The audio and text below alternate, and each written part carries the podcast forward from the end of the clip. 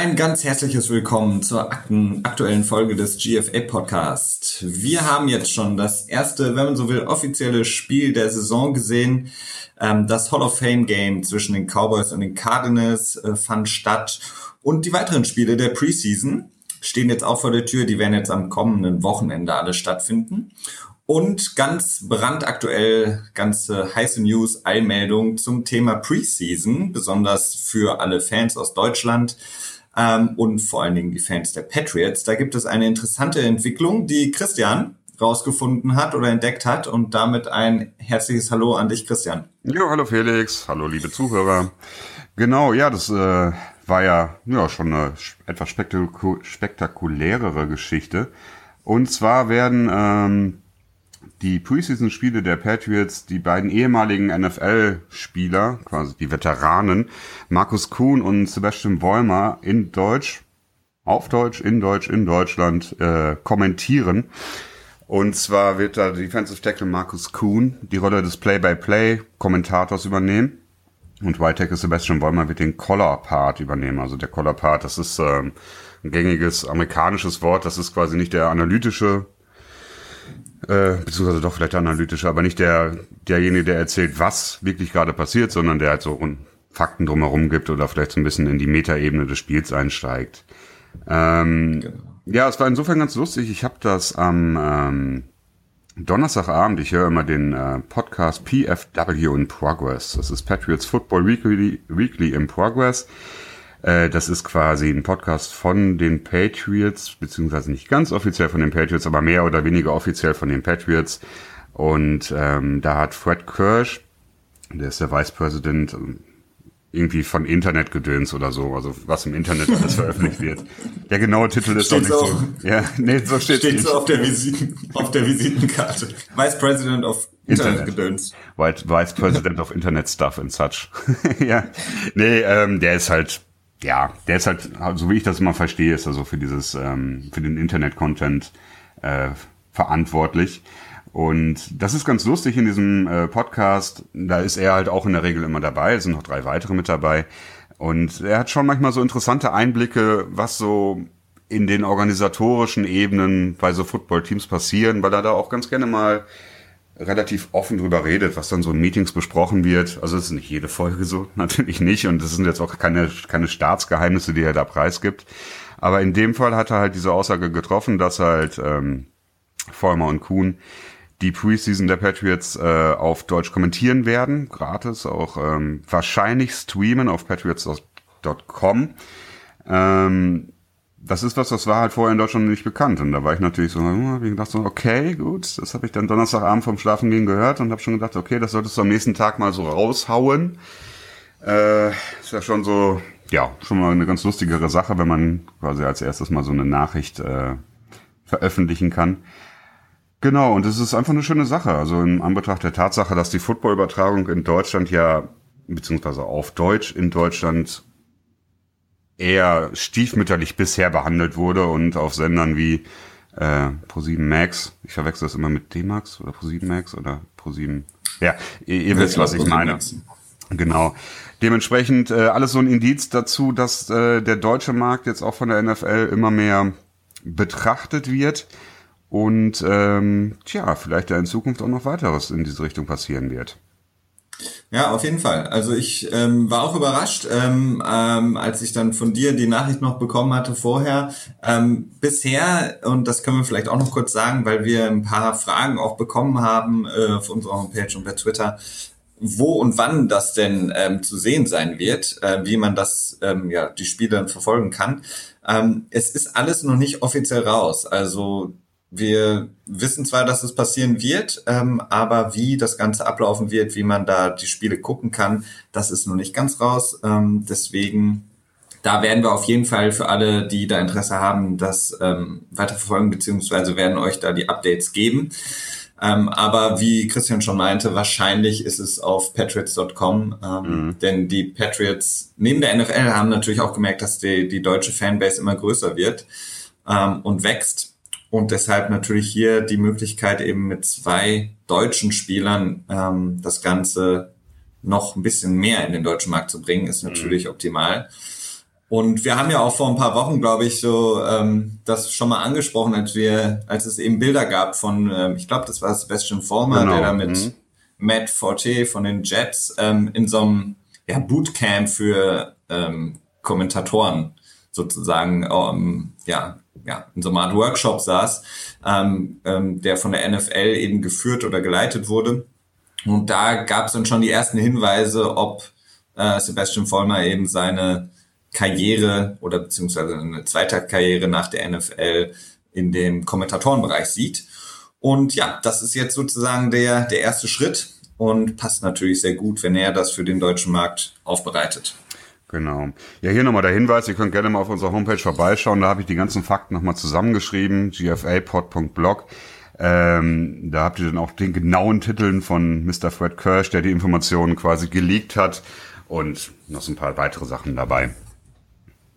Genau. Also wie gesagt, darauf können wir uns freuen. Es muss jetzt in den nächsten Tagen irgendwie mal publik gemacht werden, denn in der kommenden Woche finden ja die ersten Joint Practices und dann eben auch die nächsten Preseason-Spiele oder die ersten Preseason-Spiele, wenn man so will, statt. Was uns dann so wieder so ein bisschen zurückbringt auf die Training Camps und den Nachrichten beziehungsweise den News aus den Training Camps selber. Und fangen wir da vielleicht mal an direkt mit der größten Story. Ryan Tannehill, Quarterback der Miami Dolphins, hat sich verletzt. Wir sind immer noch nicht so ganz klar darüber, was es ist. Wir haben ja über diese Doc Flynn gesprochen, diese Ärztin, die bei Twitter sehr aktiv ist, vor ein paar Wochen auch mal. Die hat auch geschrieben oder getwittert, dass sie jetzt nicht glaubt, dass Ryan Tannehill eine, wie man so sagt, Season-Ending Surgery braucht, also eine OP, die quasi dann das Saison ausbedeuten würde. Aber auch schon in mehreren Tweets davor gesagt hat, dass Tannehill ein sehr instabiles Knie mittlerweile hat und die Gefahr eines Kreuzbandrisses immer wieder auftauchen kann. Ja, das ist insgesamt eine schwierige Situation. Also Tannehill hatte sich ja im letzten Jahr das Kreuzbandteil angerissen. Ich weiß nicht, ist das der korrekte deutsche Terminus dafür? Ist auch egal. Teilanriss, ne? Teilanriss, ja. Okay.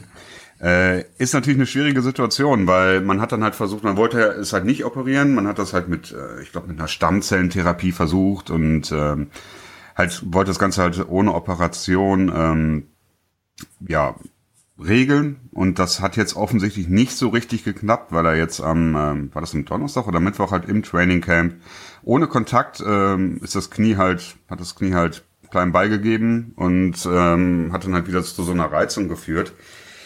Das hat natürlich jetzt erstmal, man kann das Ganze von mehreren Seiten betrachten. Zum einen ist es natürlich blöd, wenn man dann als Team in die Saison geht und weiß, okay, das Knie von Tannehill kann jeden Moment einfach kaputt gehen und einen kompletten Riss im Kreuzband dann bringen. So, das ist ja natürlich nicht so eine schöne Situation, die man dann als Footballteam hat. Man verlässt sich ja auch seinen Quarterback, ne? Genau. Hat ja dann auch gesehen im letzten Jahr, dann sind sie in die Playoffs gekommen mit Matt Moore, der dann auch sicherlich ganz gut abgeliefert hat, also für einen Backup-Quarterback. Ich glaube, der hat 2 Siege und nur eine Niederlage in den letzten 3 Spielen dann noch erreichen können. Aber gut, in den Playoffs sind sie dann halt gnadenlos untergegangen. Gegen die Steelers war das, glaube ich, ne? Ja. Genau, und das ist natürlich eine unkomfortable Situation. Und da muss man sich das Ganze, wenn man sich den Vertrag von Tannehill anschaut, ich habe es mir jetzt nicht selber angeguckt, ich habe das nur in einigen Meldungen gelesen, dass die Dolphins sehr leicht aus dem Vertrag raus können. Dementsprechend ist es natürlich für die Dolphins auch nicht so von Begehr, würde ich jetzt mal vorsichtig formulieren, dass Tannehill diese Saison aussetzt, weil wenn er sich jetzt nochmal verletzen würde und das ACL halt reißen würde, wäre es für die auch nicht so schlimm. Dann könnten sie einfach sagen, nächste Saison, okay, gut, dann schmeißen wir dich halt raus und gucken, dass wir uns einen neuen Quarterback organisieren. Oder wir gucken, wie es läuft. Und ja, ich weiß es nicht. Also ich finde es schwierig. Es ist auf jeden Fall ein klares Zeichen. Also die Dolphins, also Tannehill selber hatte Probleme. Das Knie ist jetzt relativ in Mitleidenschaft genommen. Und es gab bisher auch in den letzten Jahren kein wirkliches Commitment von den Dolphins zu Tannehill. Deutet viel darauf hin, dass es wenn es jetzt wirklich eine schwere Verletzung ist und der lange ausfallen wird, dass er dann auch einfach nicht mehr die Möglichkeit hat, das zu beweisen, weil es fehlt ihm einfach schon seit den letzten Jahren einfach so diese Saison, in der er voll durchspielt, in der er komplett zeigen kann, dass er quasi von Woche 1 bis vielleicht hoffentlich in die Playoffs sozusagen das Team führen kann. Das fehlt einfach und deswegen ist einfach, glaube ich, auch die Führung der Dolphins nicht unbedingt so committed, also glauben nicht so wirklich an ihn. Mhm. Was jetzt ja auch dazu geführt hat, dass Jay Cutler wieder ins Gespräch kommt. Genau, ja. Weil es da diese Connection gibt mit Adam Gase, der jetzt Head Coach ist der Dolphins und sein Offensive Coordinator in Chicago war. Ja, glaube ich irgendwie nicht dran. Also es gibt von beiden Seiten wohl Interesse, auch Cutler hat Interesse signalisiert. Eigentlich war er ja so ein bisschen auch auf dem Tony Romo-Weg zum Kommentator. Mhm. Glaubst du dran, dass Cutler... Ich finde, das hängt so ein bisschen davon ab. Also wenn man jetzt sieht, Tannehill ist auf jeden Fall raus diese Saison. Ne? Also wenn er jetzt eine OP bekommt und okay, man sagt, er kommt jetzt auf Injured Reserve, dann ich weiß es nicht. Also zum einen Jay Cutler, es ist halt echt schwierig. Ne? Jay Cutler ist jetzt nicht der beste Quarterback, ne? Das darf man ja auch nicht vergessen. Und ich glaube 2015 war dieses quote-unquote magische Jahr, wo er, ich glaube, 25 Touchdowns und 11 Interceptions geworfen hat, was so sein Highlight-Jahr war. Übrigens auch unter Adam Gase damals noch, deswegen wird halt auch diese starke Verbindung in den Medien dazu hergestellt. Gut, was hat man davon, wenn man ihn jetzt signed, ne? Also es ist natürlich zum einen ein großer Fanservice. Man wird halt den Fans signalisieren, okay, wir geben die Saison nicht auf, kommt weiter zu uns ins Stadion, seid weiter Fans von uns. Aber ich glaube, sportlich wird es nicht so viel bringen. Ja, ich glaube es auch nicht. Zumindest ist es auch ein anderes Problem ist auch, dass Jay Cutler so sagt oder so liest man, Starting Quarterback Money verlangt. Also er verlangt quasi ein Gehalt eines Starters. Mhm. Und da ist jetzt auch die Frage, willst du Jay Cutler jetzt vielleicht für eine Saison das Geld geben, was sonst ein schon etablierter Starter bekommt oder eben nicht? Und wenn es daran hakt, dann ist es sowieso sozusagen vorbei, weil...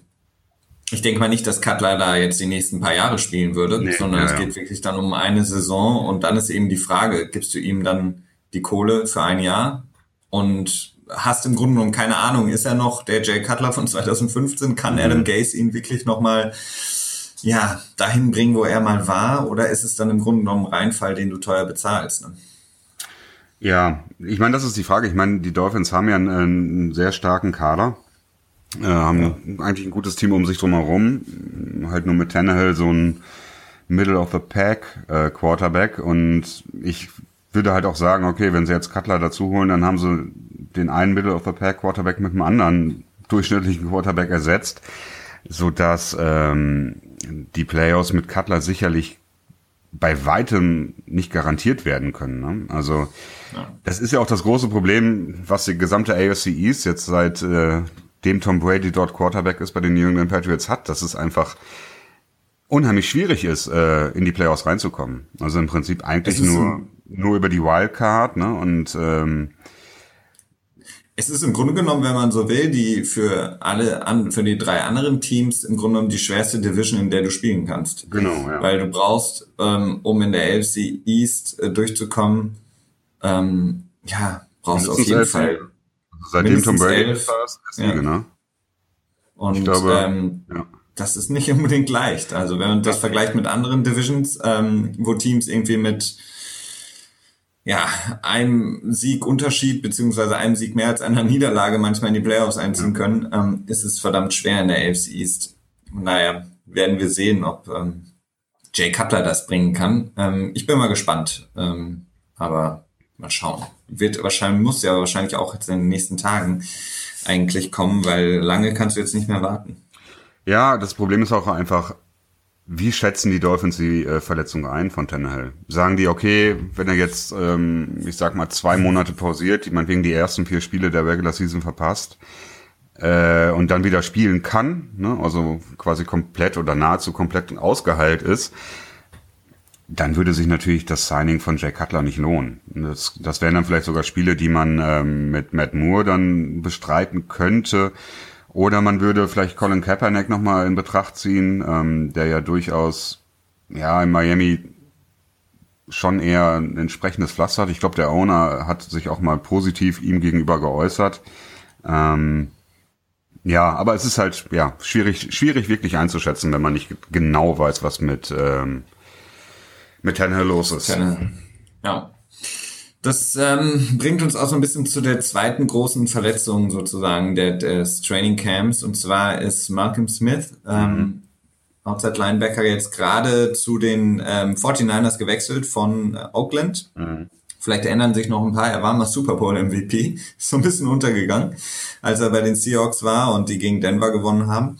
Er kam jetzt, wie gesagt, zu dieser Saison zu den 49ers und hat sich jetzt ebenfalls verletzt und wird die komplette Saison ausfallen. Und das bedeutet, dass Reuben Foster, der ja in der ersten Runde auch gedraftet wurde von den 49ers, jetzt die Starting-Position einnehmen wird. Er hat sich im Training Camp so ein bisschen immer die Raps geteilt mit Smith, und jetzt ist Smith eben, wie gesagt, raus. Mhm. Sehr bitter für die 49ers, weil das natürlich nicht nur die Kaderstärke für die Kaderstärke viel gebracht hat, mit Malcolm Smith einen erfahrenen Spieler zu haben, sondern jetzt ist eben wirklich alles auf Reuben Foster sozusagen auf der Position ausgerichtet, der jetzt auch nicht unbedingt verletzungsfrei war in den letzten Jahren, von daher interessant. Ja, definitiv, also gerade weil halt Reuben Foster auch so eine Verletzungsgeschichte hat, die ihm ja auch wirklich einige Positionen im Draft gekostet hat. Ich glaube, er wurde so unter den Top 10 sogar gehandelt, wenn er nicht halt diese Verletzungsproblematik gehabt hätte. Ja. Dementsprechend, ja, ist das natürlich auch nicht so, kann man dann auch nicht so gut schlafen, wenn man dann eine Starting-Position mit einem Rookie besetzt, wo man sowieso nie so genau weiß, wie schaffen die den Wechsel in die NFL. Das ist nun auch ein sehr großer Schritt vom College Football in die NFL hinein. Und dann auch noch eine Verletzungshistorie dabei. Nun muss man auch dazu sagen, die 49ers werden dieses Jahr, höchstwahrscheinlich nicht um Playoff-Platz mitspielen. Dementsprechend. Ja, aber es gibt viele 49ers-Fans in Deutschland, und es ist meines Erachtens, also ich mochte das Team auch immer gerne leiden. Man wird sehen, ja, was daraus wird.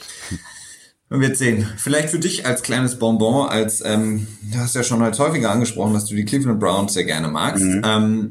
Als Info, es sieht so aus, als könnte Brock Osweiler der Starting Quarterback werden, der Cleveland Browns. Er hat jetzt im Scrimmage am Freitag, so sind Berichte, den Rookie DeShone Kizer und auch Cody Kessler, man sagt ja outplayed im Englischen, also er hat sie deutlich hinter sich gelassen und soll jetzt auch die Preseason-Spiele starten, was ja sonst immer so ein bisschen auch dem Starter für die Regular Season vorbehalten ist.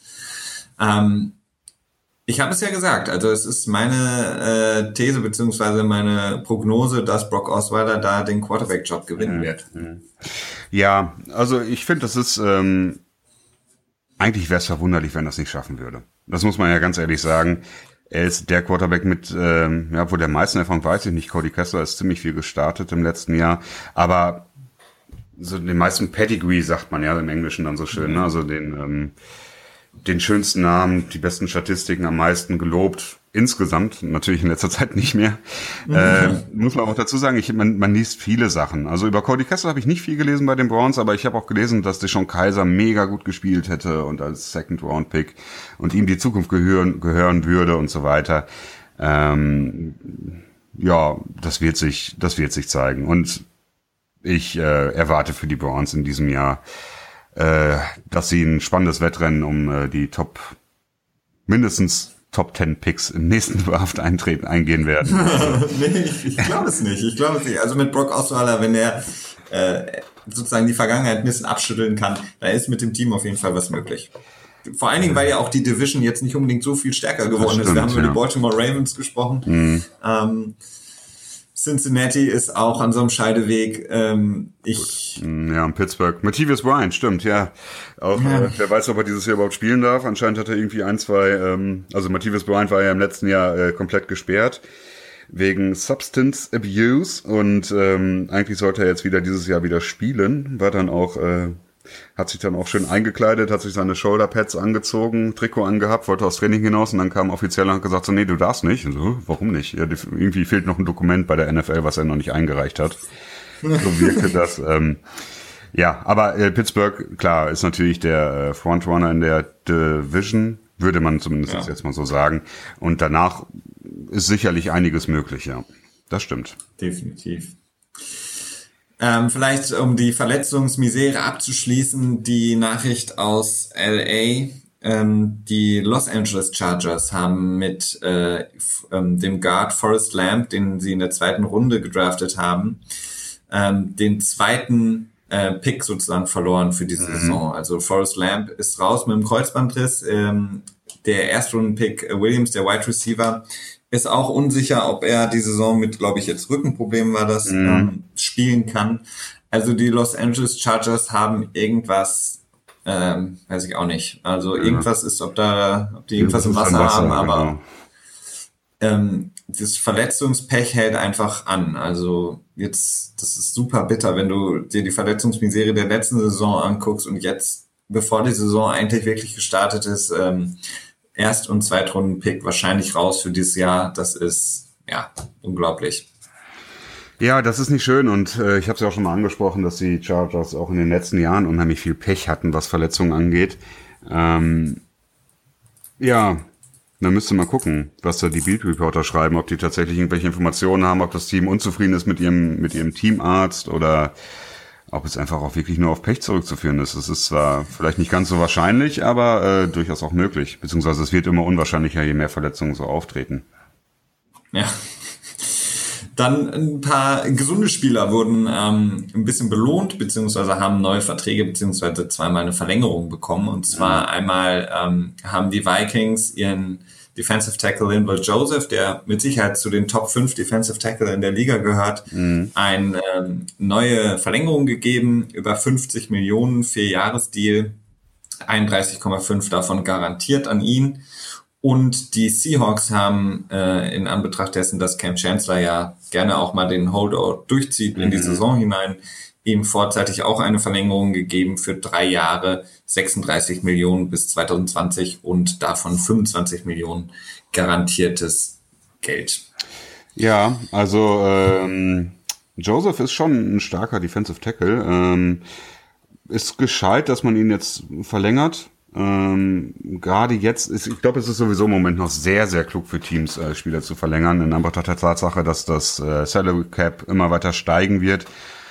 Und man jetzt auch immer mehr Buzz darüber hört, dass die Spieler irgendwie mehr Geld raushandeln wollen. Und gerade jetzt wird ja jetzt schon quasi über den CBA geredet in der Presse.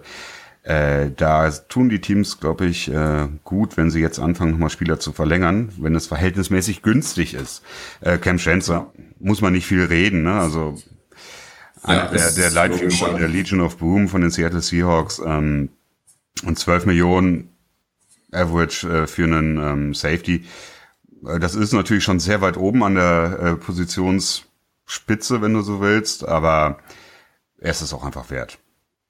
Er ist es auf jeden Fall wert. Also auf der Strong Safety Position mit Sicherheit oder zumindest Top 3, wenn nicht vielleicht sogar der Beste, weil er eben alles kann. Also er ist im Grunde genommen der Erste, und darüber wird ja jetzt gern seit 1-2 Jahren gesprochen, nicht zuletzt durch die Falcons, diese Hybrid-Spieler, wenn man so will, also die im Grunde genommen offiziell auf einer Position spielen, aber aufgrund ihrer Athletik eben mehrere Positionen bekleiden können, und da ist Kam Chancellor im Grunde genommen für mich immer so der Erste, der das so ein bisschen salonfähig gemacht hat, also der Strong Safety, der den Tight End covern kann, der auch in der Slot mal covern kann, der aber auch genauso an der Line gegen das Laufspiel spielt. Also der im Grunde genommen, den kannst du überall hinsetzen. Der ist so der klassische Hybridspieler, der überall reingeht, der sich für nichts zu schade ist. Von daher vielleicht der beste Strong Safety. Da habe ich noch ein lustiges kleines Nugget, und zwar hat Jamie Collins, der ja im letzten Jahr von den Patriots zu den Cleveland Browns getradet wurde, hat jetzt mal wieder in einem Interview gesagt, dass er nicht unbedingt nur Linebacker spielen will, sondern auch ganz gerne mal Safety spielen möchte, und da er mehrmals seinen Coach angesprochen hat und gesagt hat, so, hey, komm, lass mich doch mal Safety spielen, ich kann das bestimmt auch. Und man muss auch dazu sagen, er ist ja natürlich unheimlich athletisch, das hat man ja spätestens dann gesehen, als er mindestens zweimal bei einem Field Goal Versuch über den Longsnapper gesprungen ist und dann das Field Goal auch geblockt hat.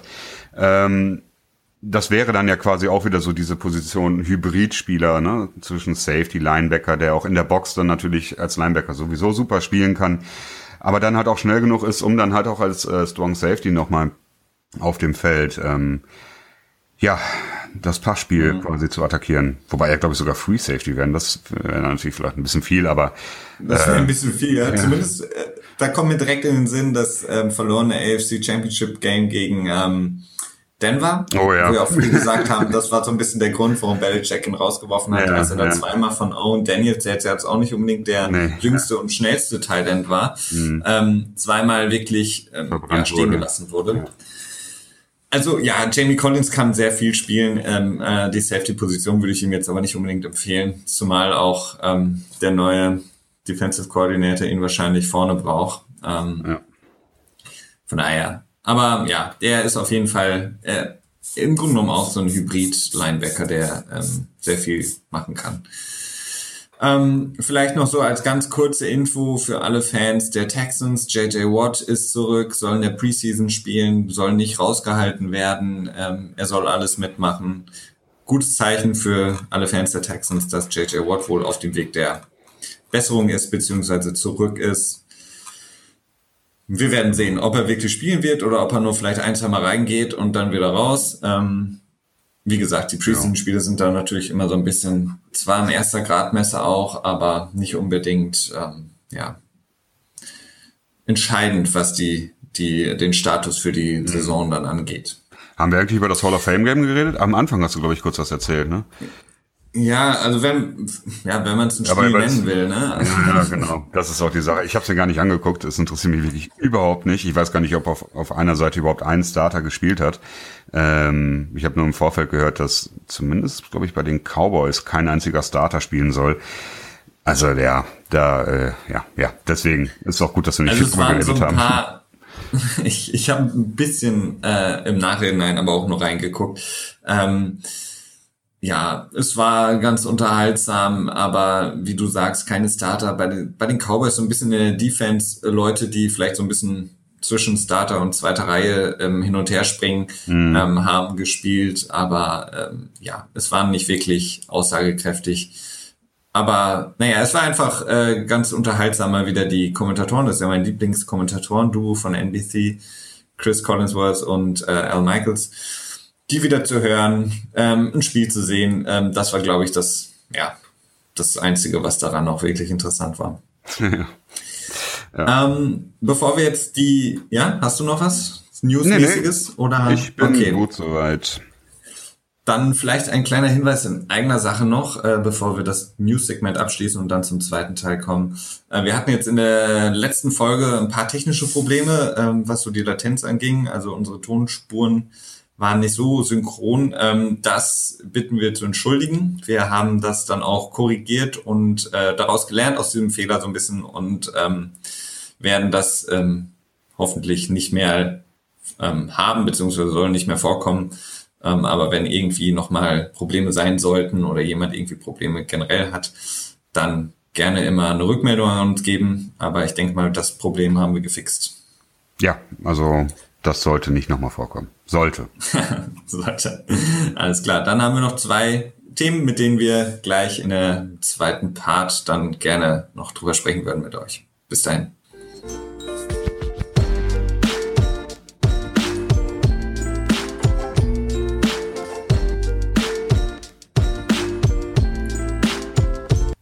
So, wir haben als zweiten Part uns heute noch überlegt, über zwei Themen zu sprechen, und starten vielleicht einfach mal mit Roger Goodell, dem Commissioner der NFL, der für Schlagzeilen mal wieder gesorgt hat und nicht unbedingt im Sinne des Spiels beziehungsweise im Sinne der Liga.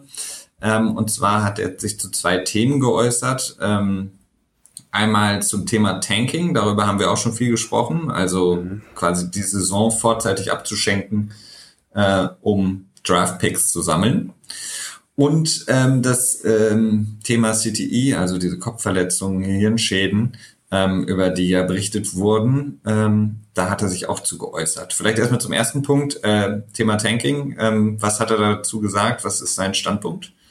Ja, er hat, glaube ich, gesagt, dass Teams in der NFL generell nicht tanken, also generell das niemals tun, sondern dass Teams quasi sich in einer Umbruchphase, in einer Transitioning Phase befinden und dementsprechend dann deswegen schlecht sind.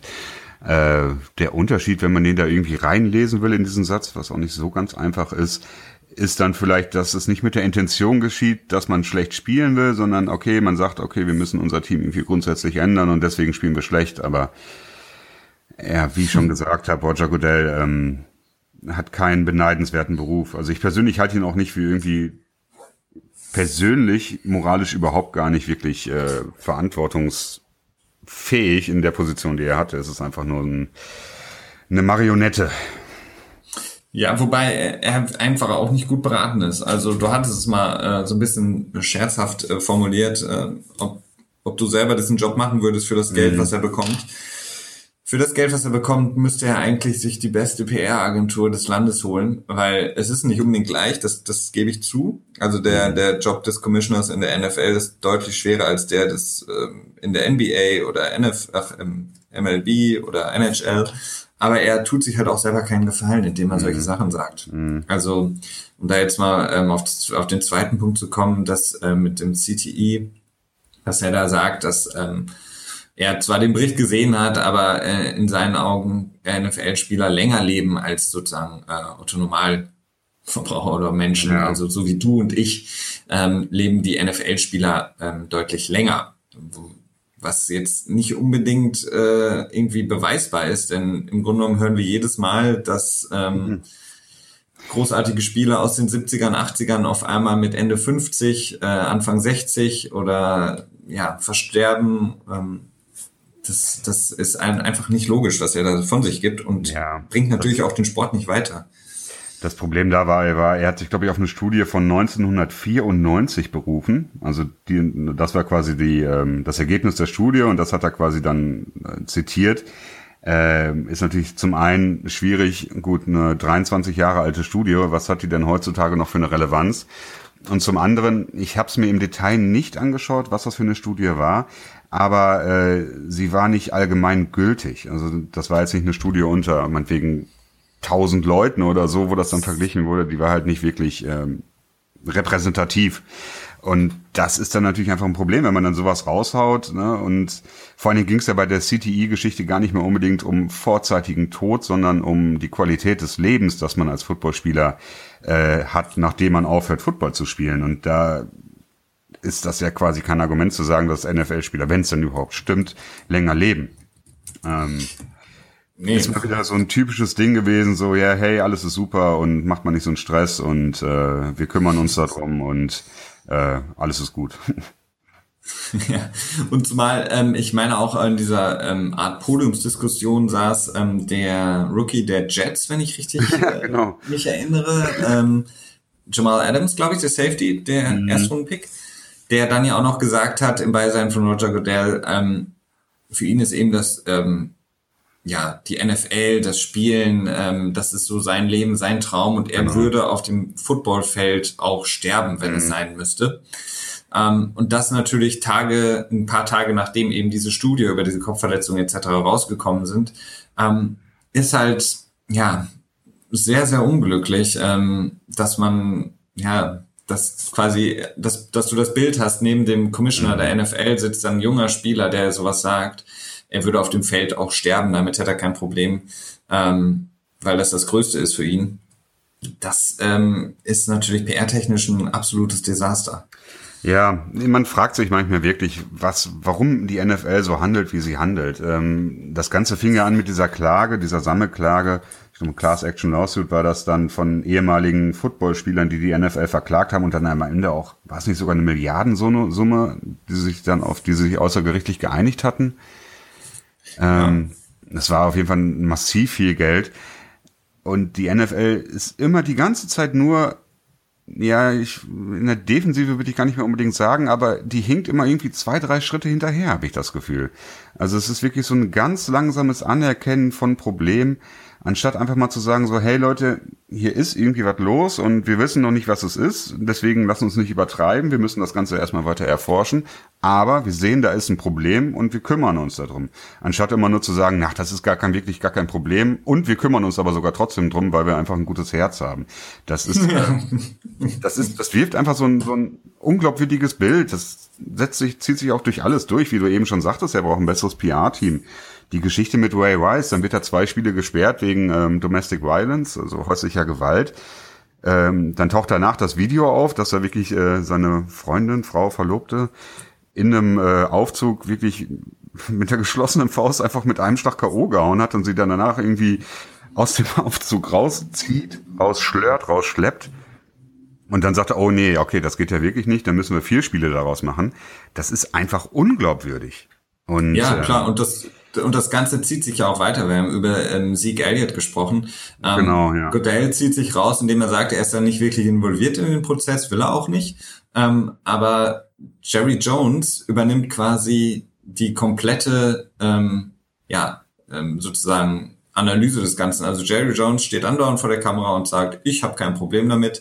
Mhm. Ich glaube nicht, dass Elliott gesperrt wird. Wir haben alles getan, alles gemacht und die NFL sagt einfach nichts, bringt auch nichts raus. Also ich meine, seit 3 Wochen ist dieses Thema aktuell, beziehungsweise wartet man im Grunde genommen auf eine Sperre. Und ich habe den Eindruck, dass am Ende wahrscheinlich echt nichts bei rumkommt, so wie sich das jetzt hinzieht. Also es ist schwierig. Es ist schwierig, es ist nicht schön. Die Frage ist, wie lange wird Roger Goodell noch Commissioner bleiben? Was immer so ein bisschen fraglich ist, also er bringt der NFL ja viel Geld ein. Die NFL verdient ja immer mehr Geld, mehr und mehr. Und dementsprechend dürften die Owner ja auch nicht unbedingt unzufrieden sein, auch wenn es irgendwie Krisen gibt, irgendwie in der Außendarstellung. Die Owner können sich immer wieder sagen, ja gut, sollen die Leute doch denken, was sie wollen, wir verdienen immer mehr und mehr Geld. Ja, und da stellt sich dann auch einfach die Frage, ob genug Besitzer überhaupt dazu bereit sind, Goodell dann aus dem Amt quasi rauszubefördern. Es ist ja auch einfach auch nicht so einfach. Du brauchst eine 2/3-Mehrheit der Besitzer insgesamt. Es gibt 32 Besitzer, das heißt, man bräuchte oder sogar eine 3/4. Nee, ich glaube sogar 24 Besitzer müssten quasi dafür stimmen, ihn aus dem Amt zu befördern. Und okay, das ist, glaube ich, nicht so wirklich machbar im Moment. Jetzt habe ich gerade nochmal eben nachgeschaut. Goodell hat auch sogar nur noch einen Vertrag bis 2019. Das heißt, ich glaube nicht, dass da in der Zeit noch was passiert, dass die Owner sich da den Stress machen wollen und die dann, also in dieser Saison werden sie sowieso nicht raushauen. Das würde, wenn überhaupt, in der nächsten passieren und dann werden sie sich wahrscheinlich auch denken, für ein Jahr lohnt sich der Aufwand nicht. Ja, definitiv. Das kann gut sein. Wobei, wie gesagt, für mich ist es einfach so, dass die NFL und das Geld, was die NFL einnimmt und ausschütten kann an die Besitzer, steht nicht unbedingt in direkter Verbindung zu Roger Goodell. Also er hat natürlich viele Sachen richtig gemacht, aber gerade die Sachen, was die öffentliche Wahrnehmung angeht, des Sports und der Liga und dieser Marke NFL, da hat er eigentlich schon großen Schaden angerichtet, finde ich. Und wäre für mich auf jeden Fall relativ logisch, wenn er dann das Ganze auch abgibt. Das denke ich auch so. Das heißt, aber ja, es heißt ja auch einfach never touch a winning system, ne? Oder never change a winning team oder wie auch immer man das nennen will, welche Metapher man benutzen möchte. Und das macht er selber leider auch. Und dementsprechend, also ich glaube nicht, dass da was passieren wird, wobei ich schon sagen muss, dass ich verwundert wäre, wenn er dann nach 2019 nochmal eine Vertragsverlängerung bekommt. Gerade auch, ich meine, Jerry Jones, der Besitzer von den Cowboys, ist ja ein großer Fan von ihm. Weil er eben immer hilft. Ja, genau. Aber er hat sich jetzt mit Robert Kraft, mit dieser ganzen Tom Brady Deflategate-Geschichte, hat er sich bei Robert Kraft relativ unbeliebt gemacht, möchte man meinen. Und Robert Kraft ist ja auch einer der einflussreicheren Besitzer in der NFL, der auch für die NFL schon viel getan hat. Und man hat ja auch damals den Lockout 2011 mehr oder weniger beendet. Ja, und es sind ja auch noch vielleicht abschließend noch andere Besitzer, die im Zuge zum Beispiel vom Deflategate irgendwann gesagt haben, okay, es schadet jetzt uns mehr, als dass es uns hilft. Ja. Wir sollten jetzt hier nicht mehr die nächste Instanz eingehen und weitermachen, sondern hier an der Stelle einfach mal jetzt einen Schlussstrich ziehen. Mhm. Nein, wir werden sehen. Ich bin mal gespannt. Auf jeden Fall kein guter Commissioner für mich. Ja. Wir haben noch einen zweiten Punkt, der letzte Punkt unserer heutigen Folge. Und zwar schließt das so ein bisschen an den ersten Punkt, den wir hatten, und zwar das Preseason-Spiel, das jetzt von Markus Kuhn und Sebastian Vollmer, beziehungsweise die Preseason-Spiele, kommentiert und kostenlos zur Verfügung gestellt werden. Haben wir uns gedacht, das befeuert natürlich auch nochmal das Thema, ein NFL-Spiel in Deutschland zu erleben, beziehungsweise dass die NFL neben London und jetzt ja auch Mexiko wieder ein Spiel in Deutschland abhalten wird. Da ist jetzt die Frage, wie wahrscheinlich ist es wirklich und ab wann ungefähr können wir damit rechnen? Ja, ab wann können wir damit rechnen? Das habe ich ja auch geschrieben, dass Fred Kirsch auch sagte, dass hart daran gearbeitet wird, bald ein Spiel nach Deutschland zu bringen.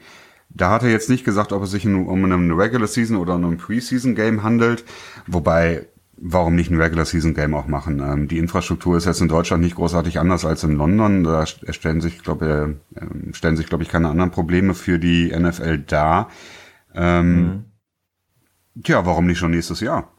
Es wird mich nicht wundern, wenn im nächsten Jahr tatsächlich schon ein Spiel in Deutschland stattfinden würde. Ja, auf jeden Fall. Also ich meine, die Fanbase wäre da, das Stadion wäre definitiv ausverkauft, gehe ich mal von aus. Ja. Ob es ein Preseason-Spiel ist oder ein Regular-Season, denke ich mal. Und da ist natürlich dann die Frage, wo würdest du es stattfinden lassen? Mhm. Also welches, sagen wir mal jetzt mal, unabhängig von der Stadt, weil wir können wirklich davon ausgehen, dass um das Spiel herum, sprich die vorherigen Trainingseinheiten und das Spiel, da wird so viel Begeisterung da sein, dass da genug Leute kommen, egal wo es stattfindet. Mhm. Aber nur was das Stadion angeht, wo würdest du es ansiedeln, das Spiel? Ja, ich denke da schon auch ein bisschen über die Stadt nach und da fallen mir halt so direkt 3 Städte beziehungsweise Einzugsgebiete ein, also zum einen ganz klar Berlin, ne, Hauptstadt, auch in London, das macht schon viel Sinn, auch Berlin, da gibt es ja auch bei der GFL durchaus schon eine gewisse Base.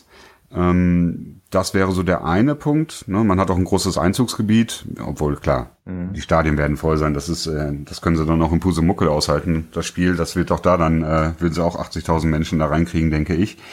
Als zweites, was mir sogar auch direkt einfiel, was vielleicht auch ein bisschen damit zu tun hat, dass es bei mir in der Nähe ist im Ruhrgebiet.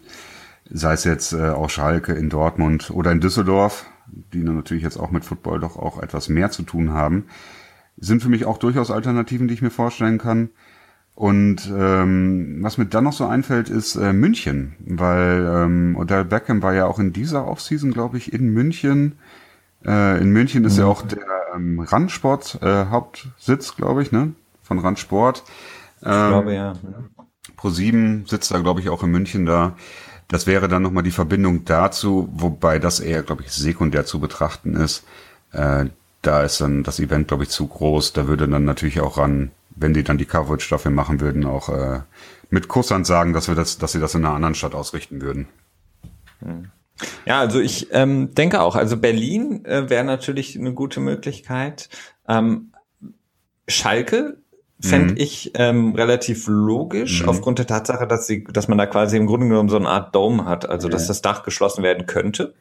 Was jetzt ja nicht uninteressant ist, wenn man sagt, okay, jetzt das Preseason 8 oder sagen wir mal das Regular Season Spiel ist vielleicht im Oktober oder sogar November und man möchte da schöne Bilder rüber liefern und jetzt vielleicht nicht so ein Regenspiel, dass man dann eben das Dach schließen könnte. Und was so logistische Sachen angeht, Frankfurt, also ne, dass du quasi die Anreise auch möglichst unkompliziert machst, also die meisten Flüge von Frankfurt sind ja Direktflüge dann nach Amerika auch. Das heißt, da hat man auch ein Stadion mit der, wie heißt es, Commerzbank Arena? Oder tue ich mich da? Könnte sein. Keine Ahnung, auf jeden Fall. Mhm. Hat man da ein Stadion direkt auch sozusagen dann in Flughafennähe, was auch groß genug wäre, um das Ganze auszurichten. Denn man braucht ja schon auch so mehr Platz drumherum um das Spielfeld, als jetzt zum Beispiel, wenn man jetzt sagt, so Dortmund ist das größte Stadion oder so, aber das ist halt relativ eng. Ne? Wo willst du da auf beiden Seiten quasi die Teams unterbringen? Wobei da natürlich dann noch wieder Berlin unterkommen würde mit der Tatanbahn drumherum, ne? Genau. Mhm. Das wäre halt auch eine Möglichkeit. Stimmt, da habe ich gar nicht so dran gedacht, ja. Deswegen fände ich, glaube ich, logisch irgendwie Berlin oder Frankfurt, weil es eben auch Städte sind, die bekannt sind in Amerika. Und man da, denke ich, glaube ich, ganz gut ein Spiel unterbringen könnte. Das wäre natürlich perfekt. Für mich wäre es perfekt, wenn es Berlin wäre, aber... Ja. Für mich, wenn es Dortmund wäre oder Schalke. Wir starten nachher mal einen Twitter-Poll für alle Zuhörer und Zuhörerinnen und fragen euch dann mal, wo würdet ihr gerne das Spiel sehen? Welches Stadion haltet ihr für am besten geeignet in Deutschland, um ein NFL-Spiel auszutragen? Bin ich mal gespannt. Können wir mal einigen, Berlin, Ruhrgebiet, Dortmund, Schalke. Oder sagen wir mal Schalke. Ich würde sagen Ruhrgebiet. Ruhrgebiet, das ist schon, da gibt es ja auch einige durchaus solide Optionen. München und Frankfurt, genau. Das wäre auf jeden Fall eine Möglichkeit. Ja, wobei, stimmt, und im Schalke gibt es ja auch noch diese, haben die nicht so eine eigene Bierpipeline oder so? Das kannst du ja auch gut verkaufen. Ja, stimmt. Aber noch ein weiterer Pluspunkt für Schalke ist, die können doch den Rasen rausfahren. Das war doch damals, als sie das gebaut haben. Das würde dann in der Sache interessant sein, dass man für die NFL quasi einen speziellen eigenen Rasen einsetzen könnte. Problemfreier quasi. Mhm. Ist jetzt die Frage, ob man das jetzt für ein Spiel macht, wahrscheinlich dann eher nicht. Aber wenn dann vielleicht auf Dauer so eine Partnerschaft eingegangen wird über mehrere Jahre und 2-3 Spiele pro Jahr, könnte man natürlich dann auch überlegen, ob man dann quasi einen eigenen Turf dafür entwickelt bzw. installiert. Stimmt, so eine Art Kunstrasen dann auch reinpackt, ne? Ja. Ja, stimmt, das ist eine gute Idee. Also, wir hauen Twitter-Poll raus mit Schalke, Berlin, Frankfurt und München. Wo würdet ihr das NFL-Spiel, wenn es denn dann kommt, am liebsten sehen? Ja, ich habe sogar das Gefühl, dass es gar nicht mehr die Frage des Wenn, sondern des Wann ist. Also, ja, man hat den Eindruck, ne? Also es kommt wirklich mehr und mehr in Gange. Wie gesagt, ich bin ja immer so ein bisschen skeptisch noch, was die Zeitunterschiede angeht, aber mit London klappt's ja auch. Mhm. Wobei ich mich da auch immer frage, ob die Teams dann auch nicht meckern dürfen. Weil es ist natürlich schon hart, ne, wenn du von der Ostküste... Vor allen Dingen, du gibst ja auch ein Heimspiel auf, ne? Das ist ja... Und du... ich glaube, dass die Besitzer werden halt finanziell kompensiert dadurch. Also wenn die dann halt Spiele im Ausland stattfinden lassen, dann werden die halt irgendwie über irgendeinen Pot quasi reimbursed dafür, für das Opfer, das sie quasi bringen müssen für das große Gut. Das ist wieder... Große Ganze. Große Ganze, genau. Für die NFL dann quasi. Also das wird schon alles irgendwie mehr oder weniger fair gehalten. Aber klar, die Spieler und Trainer, dann für die ist das... die haben da nicht viel zu melden.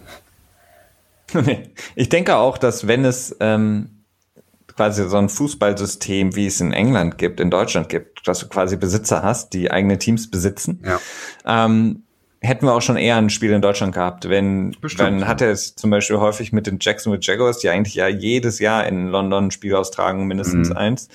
Deren Besitzer ist ja auch Besitzer der, wenn ich jetzt richtig informiert bin, Tottenham Hotspurs. Das heißt, wenn es einen Besitzer gäbe aus Amerika beispielsweise, wie es bei Liverpool oder so ist, der, sagen wir mal, Borussia Dortmund besitzt, dann hätte es, glaube ich, auch schon schneller ein Spiel gegeben in Deutschland. Mit Sicherheit, ja. Das ist natürlich sehr naheliegend. Genau. So weit, so gut. Das war's für uns von uns. So ist richtig. Danke dir, Christian. Wie gesagt, auch großes Kompliment an deinen investigativen Tweet, der uns alle, glaube ich, mit sehr viel Freude sehr beglückt hat, dass die Preseason-Spiele live zu verfolgen sind mit Markus Kuhn und Sebastian Vollmer. Das wird mit Sicherheit interessant. Wir halten euch, wie gesagt, auf dem Laufenden, wann das, und wie das vor allen Dingen zu schauen ist. Und bis dahin auf jeden Fall eine schöne Woche und bis nächsten Sonntag. Ja, danke Felix, auch danke fürs Zuhören. Wir geben weiterhin unser Bestes und ganz nach dem Motto oder in dem Tenor von Bill Belichick, wir tun einfach nur das Beste für den Podcast und für euch, unsere Zuhörer. No days off. Genau. Alles klar. Okay, bis dahin. Ciao.